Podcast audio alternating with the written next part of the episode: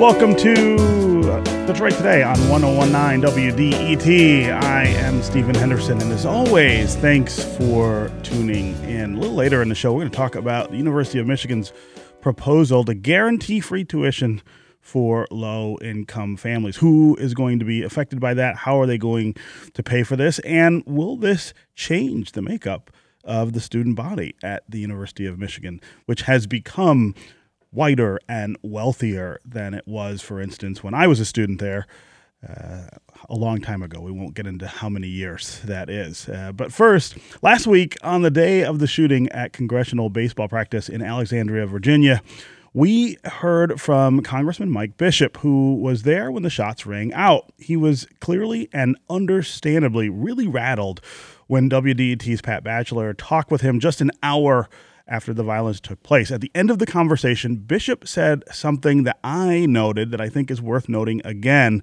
beyond his telling of the horrific scene. And this has changed everything. I haven't, I have not had a chance to process all of this, but uh, clearly this has changed everything as we know it. Uh, we're going to have to rethink every every different uh, thing that we do. This changes everything. This has changed everything. We're going to have to rethink everything we do. When Congressman Bishop said that, a lot of us here at the station posed the question on social media what will this violence change? We've seen in some very extreme cases that gun violence in America only makes us politically dug in. Our ideals become more deeply entrenched. It's hard to imagine any changes coming out of this that would lead to more gun control, for instance, or even a rational debate around changes to gun laws. But if we're trying to find what could change because of this shooting in a bipartisan manner, it could be civility in Washington. On the morning of the shooting, Democrats were also at baseball practice for the charity game. Since the moment the shooting happened, Democrats and Republicans have largely presented a united front, one that's rooted in care on a personal level rather than vitriol on a political spectrum. At the charity baseball game, there were a few strong images that emerged. One of them, a picture of Republican Mike Bishop hugging another Michigander, Democrat Dan Kildee. What will change in Washington? What will change in Congress? And is it getting people's hopes up falsely to talk about change in a chamber that has become so entrenched in political animosity that is defined by this obstinance that uh, says that if you're in one party, you can't even talk to somebody in another party. That's where we want to start the show today. What can change in Congress? What will change in Congress? We want to hear from you. What would you like to see change in Congress? Do you believe that uh, last week's shooting gives us an opportunity to go in a different direction? Do you think that the members of Congress will seize on that and actually do things differently? Uh, if you would like to see them work differently, what would that look like? Would it look like more socializing together? Uh, lots of lots of people who served in Congress a long time ago talk about how they used to hang out together. They used to go to the bar together. They used to sit around and smoke cigars together on the, the balconies at the Capitol. Nowadays, it's a really different place. It's a really uh, more pugnacious relationship that uh, that Congress people have across the aisle. So, do you think we have an opportunity to change that? Would you like to see them change the way they socialize, which might change the way they legislate, or do you just need them to get down to work and start passing things that make sense for the country, regardless of whether they're Democrats or Republicans? 313 577 1019 is the number on the phones. That's 313 577 1019. You can also go to the WDET Facebook page and put your comments there, or you can go to Twitter and hashtag Detroit Today, and we will work your comments into the conversation. And joining me now to talk about what the mood is like in Congress and in Washington today is Dan Kildee, a Democratic congressman from Flint Township. He wrote about civility in the wake of the shooting for CNN. Dan, welcome to Detroit Today. Thank you, Stephen, for having me on. Yeah. Uh, so I talked about that image uh, you hugging Mike Bishop during the baseball game. Uh, I, I, was stunned to see that, as I think most people here in Michigan who know the two of you might have been stunned. Uh, talk about what that means beyond beyond that that symbol, beyond that gesture. Well, I think you know, I think it demonstrates something that is not well known, and that is even before the shooting. You know, we have relationships across party lines. We don't celebrate them. They're not open, and they're certainly not the subject of much news coverage because it's not interesting, right? But it, the truth of the matter is, the folks uh, on the other side of the aisle, the people who play on that team, for example, a lot of them are my friends. The first call I made from our dugout as we were, you know, basically sheltering in place uh, was to John Moolenaar to see how he's doing, to see if he was okay. We, we were really kind of worried about about our friends um, on the Republican team. Uh, so it's in in some ways, while this is a moment that emphasizes that we have this sort of humanity that we can demonstrate, and it's okay to demonstrate.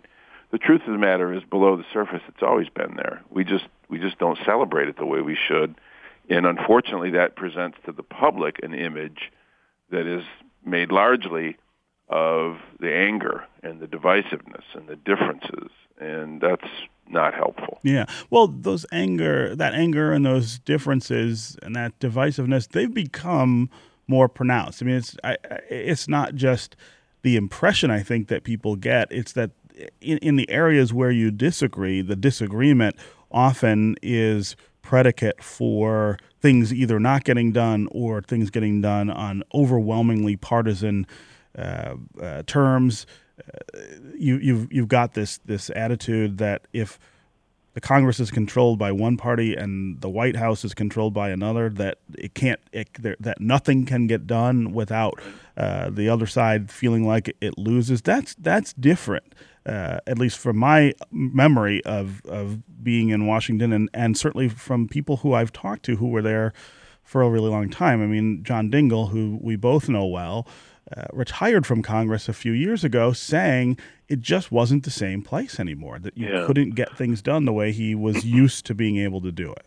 And there's no doubt about it. And I guess the the point seems to be that the differences are emphasized. They are magnified for whatever reason. They're embraced. And I think to a certain extent it's the political parties and the mechanism of the parties that exploits those differences for short-term gain. And I think it's really incumbent on those of us who hold office to not become part of that machinery, to, to, to basically stand on our own two feet and push back. And I think one of the things that I'm hoping for is that the change that occurs is one that is largely manifest in Democrats calling out Democrats when they cross the line, and Republicans doing the same for their own when they cross the line. You know, it's conventional for us to criticize the other side when they engage in extreme speech.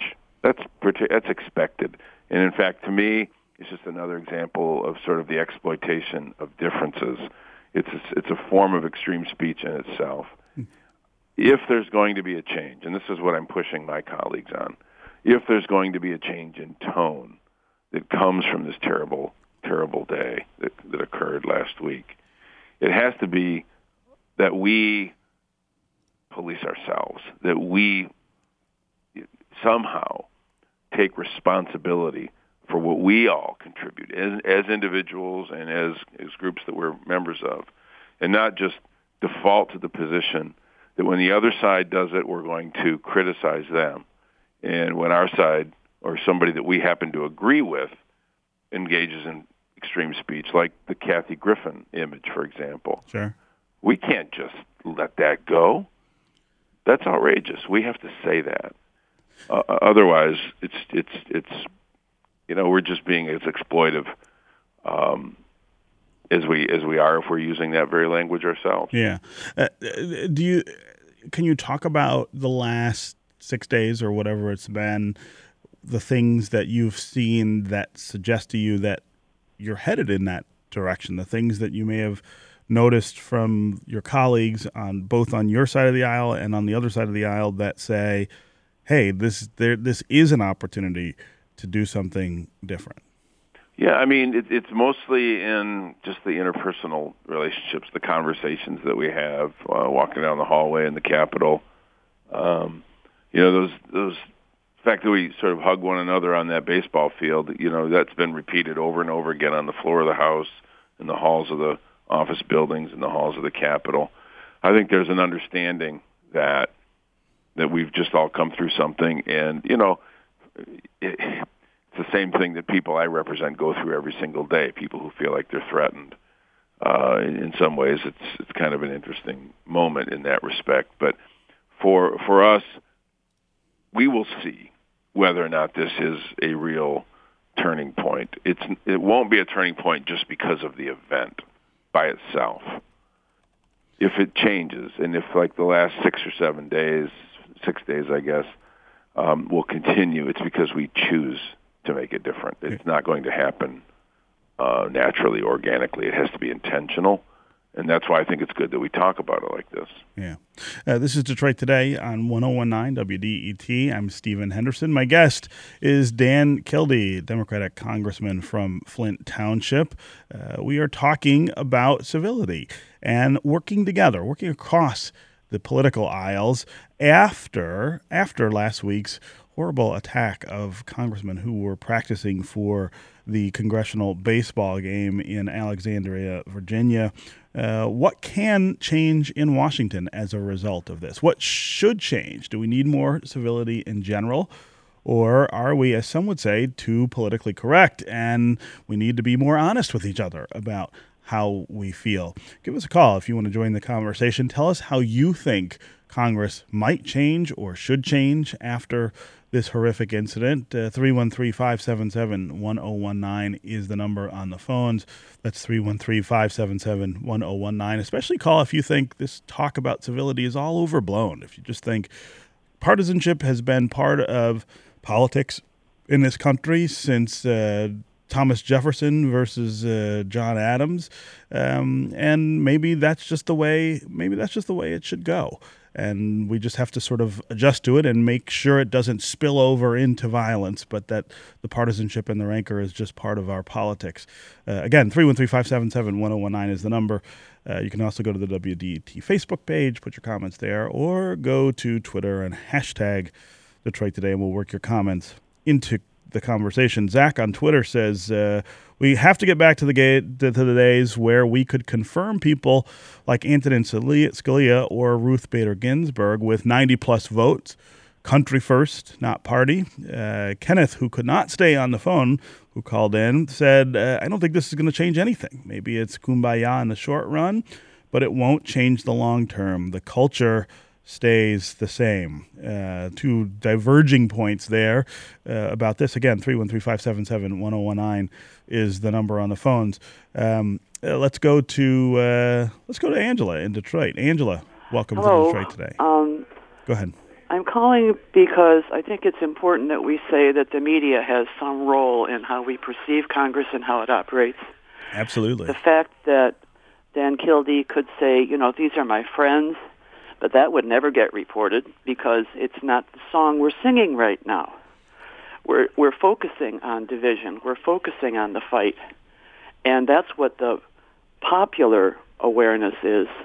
And there certainly are terrible divisions and tea parties and all that stuff that are part of the picture, but um, it's sort of like you always write about man bites dog, never dog bites man. Right, right. No, I Angela, I think enough. that's I think that's a totally fair a totally fair point and a, and a valid criticism. Thanks very much for the call and for making that point. Uh, uh, Dan Kildee, if there were something that the media could do differently, what would you think? What would you think it would be? I mean, uh, th- there are reasons that the the arguments in Congress get headlines, and and as we pointed out earlier, those arguments are about really important things. They are about substantive things. They have ground to a halt the business of government uh, many times, at least in recent years. But but should we be looking uh, at, some? Uh, should we be looking at some other things and highlighting some other things that might paint a different picture of Congress? Well, I think there. Yes, I think clearly there are.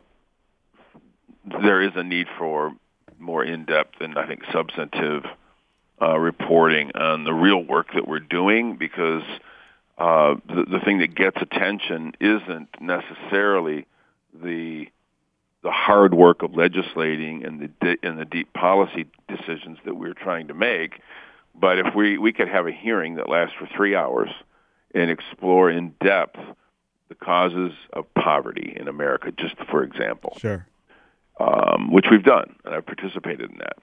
But if somebody says one thing that is, you know, outrageous, that will be the story for the day and the reaction to the outrageous thing that was said and the tweets reacting to the reaction to the outrageous things that were said and that is the sort of vicious circle that we go down and, and i think the problem that we face and, and I, think the political leaders have to take individual responsibility for what they do to contribute to that but in some ways not entirely what we're talking about is a, a reflection on society in general uh, that what you get in the political world is in many ways a mirror image of what's taking place in general in society. Very short term, very immediate uh, interest, you know, the need for immediate gratification, uh, not the longer, deeper, more thoughtful approach to the big questions that we face. And, you know, the answer to that question is more complicated than just having politicians use a more civil tone um, it, I think it has to do with us getting away from thinking about big questions the way we used to, thinking about how significant these questions are, and really having a national conversation. It's very difficult to do that now. Yeah. Uh, let's go to let's go to Dave in Clinton Township. Dave, welcome to Detroit today.